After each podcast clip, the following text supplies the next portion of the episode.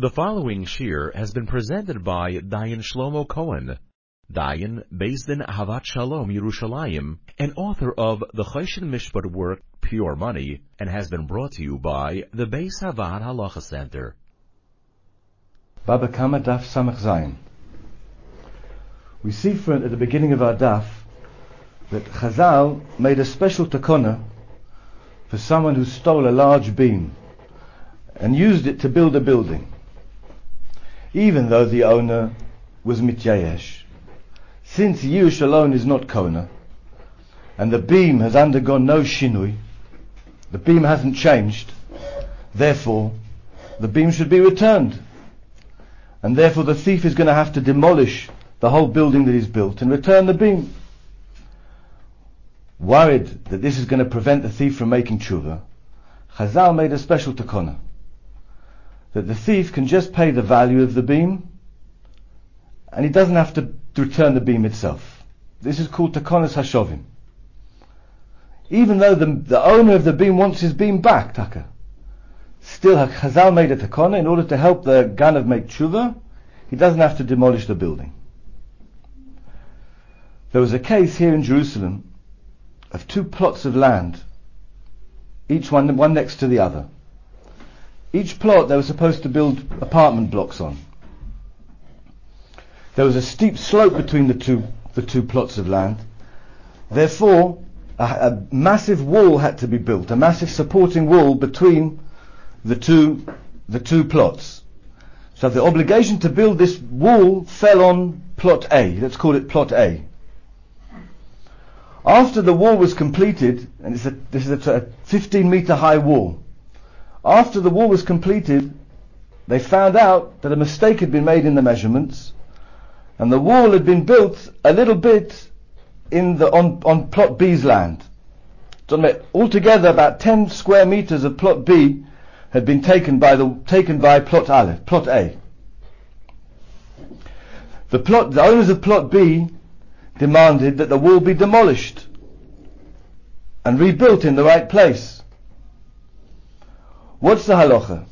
Do we say here also that there's takonas hashovim, just like with the Morish, that the owners of plot A, they can just pay the value of the land that they've taken in order to save them from a tremendous expense of demolishing the whole wall and rebuilding it just a, few, a, a little, a few, not even half a meter into their land. There are more paskins in, in Simon Shin Samech that Takonas Hashovim was only made with tangible property. With land, there's no Takonas Hashovim. And he says Mefurash that if someone built a building on someone else's land, that building has to be demolished. And he can't just pay the value of the land and keep his building. The reason, says the Levush, is that the whole reason why Chazal made a Takonis Hashovim with tangible property, with metaltalin, is that the Ganav might be able to hide the property. And therefore he would think if he can hide it, it's going to prevent him from doing tshuva. But with land, with karka, which you can't hide, it's not possible to hide a piece of land. Therefore there was no need for the takona. However, there's a tshuva of the Mabit. The Mabit says that only where the land was stolen intentionally do we say that there's no takonas hashovim with land. But where the land was stolen unintentionally, if the builders, without any knowledge of the owner of the land, made a mistake and built, built a wall or built a building on someone else's land or on a part of someone else's land, in such a case, it could be, says the Mabit, that there is a takonas hashovim, and the thief will just have to pay the value of the land, and he won't have to destroy his building. But lechora, everyone asks on the Mabit. The Mishneh Lamelech in Hilchas Gezel Perek Zayin, Alocha Yud Aleph asks, the lechora the Mabit doesn't make any sense. What difference does it make whether he did it intentionally or not? Even though, as we mentioned in the previous year, there's a Ketsos in Simon Kafhei that he learns that a Ganav Beshovig isn't considered a Ganav. Someone who steals unintentionally is not a Ganav. But that just means he doesn't have to pay kefil. But it doesn't mean that he doesn't have to return what he stole. What difference does it make whether he did it intentionally or unintentionally? he has to return what he stole. However, there's a Sha'ar Mishpat who wants to explain the difference between whether this was done intentionally or unintentionally. He says like this. If the Ganav stole the land intentionally, then there's, there's no takona. Why? Because he's throwing his money away by building on land that he knows doesn't belong to him. It's called, it's like an Aveda Midat. He's throwing away his money. But if he did it unintentionally, says the Sharamish, but what's the halacha? What's the halacha where one side stands to lose a lot, like in our case of plot A, who are going to have to demolish this wall and rebuild it, and his fellow Jew can save him from that loss if he himself suffers a small loss, like the owners of plot B, that they're just going to lose a small section of their land, which was, which was anyway not land for building, it was only going to be the courtyard of the building. And of course, we're only talking where, where they're going to pay the small loss. So the small loss is going to be covered by the Ganav. So let's see, says the Sha'ar Mishpat. We have a Mishnah later on in Baba Kama, Daf Kuf Dalid. The Mishnah says, the case, brings a case of a, of a honey farmer. A honey farmer has hives of bees, and one of his hives of bees, bees decided to settle on a nearby tree. They didn't like the hive where, where they were. They decided they're going to settle on a nearby branch, on a nearby branch of a nearby tree. It's very difficult to tell bees what to do. The bees, bees, bees didn't care whether the, who the, who the tree belongs to. So it turned out that the tree where the bees settled belongs to a neighbor.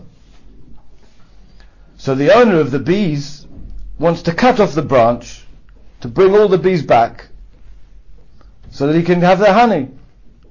They're his bees. The owner of the tree says, how can you can't cut off, you can't cut off a branch from my tree.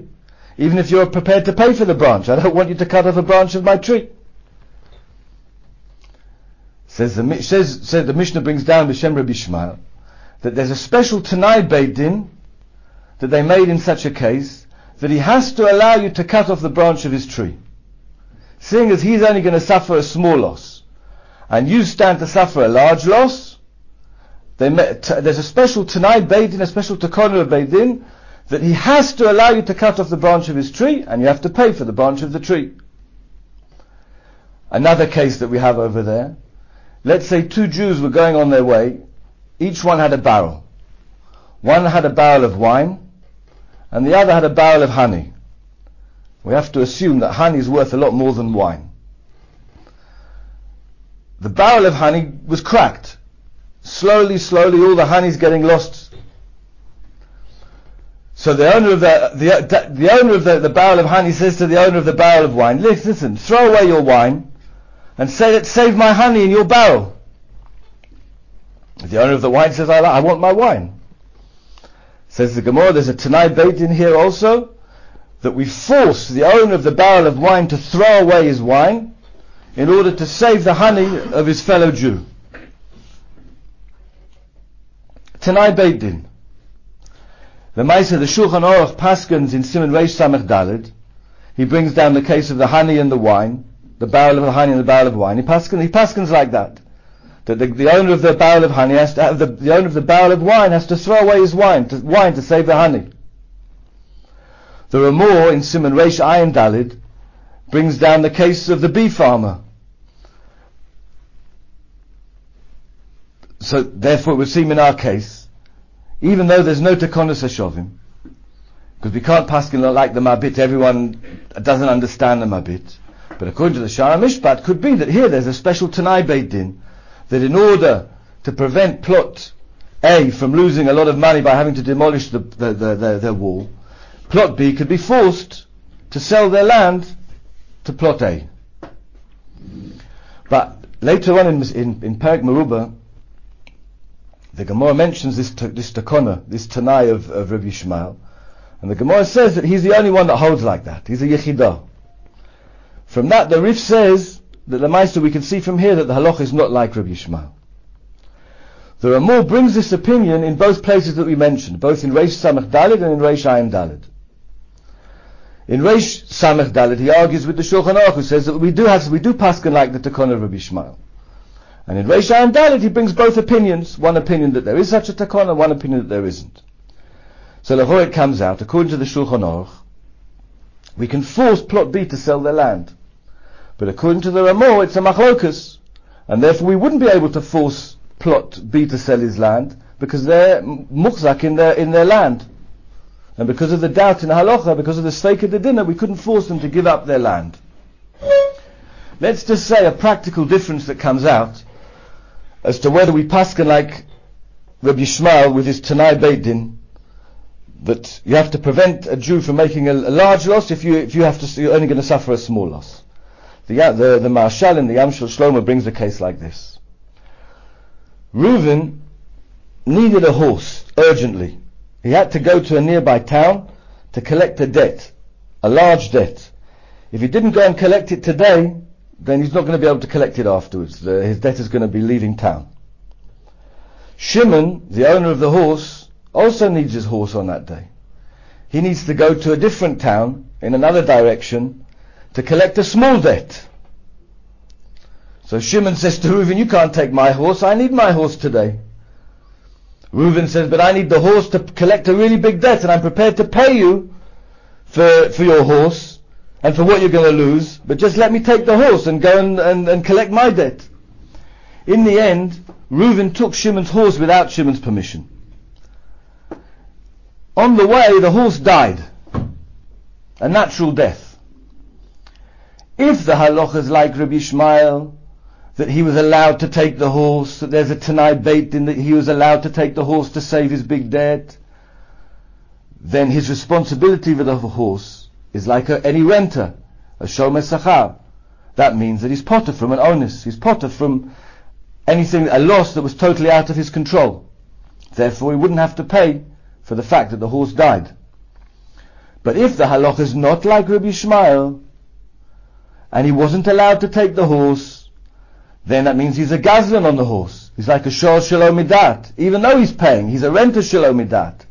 Says the Yam Shel Shlomo, that's the same as a Shol Shlomidat. He's like a Gazlan. If he's a Gazlan, he's going to be high for onus. Therefore, he's going to have to pay for the, for the death of the horse. So it would come out that according to the Shulchan Aruch, he would be potter from the onus. Because the Shulchan Aruch Paskins like Rabbi Shmuel. Whereas according to the Ramah, there's a machlokus. But anyway, because of the machlokus, it would be impossible to be, to be, to make, to make, uh, Reuven pay for the, for the horse because we can't force him to pay where there's a sveika de dinner. However, I must add on here that the psak of the Shulchan Aruch, which we mentioned in Simon Samach Dalit Sif Hey, that the owner of the barrel of the wine has to throw out his wine in order to save the honey, is very strange. As if you see the Bet Yosef, it seems that he doesn't paskin like Rabbi Shmuel's takona. Also, neither the Rambam or the Rif do. And if you see other prints of the Shulchan Aruch, this halacha is brought in the, in the print of the Ramah. And the Shari Mishpat himself, which we mentioned, himself says that this halacha is dependent on two opinions in the Ramah. Therefore it would seem that there's a mistake in our traditional print of the Shulchan Aruch, and therefore Poske halacha must be very, very careful here with this halacha. Adkan. The Daf Yomi Halacha series has been brought to you by the Beis HaVaad Halacha Center. To reach the center for halacha consultation, service, educational seminars, or media, please call 1-888-485-VAAD. That's 1-888-485-8223. To sign up to the BHHJ, the Beis HaVaad's weekly interactive e-journal, please visit www.bhhj.org or you can email us at office at thehalakhacenter.org.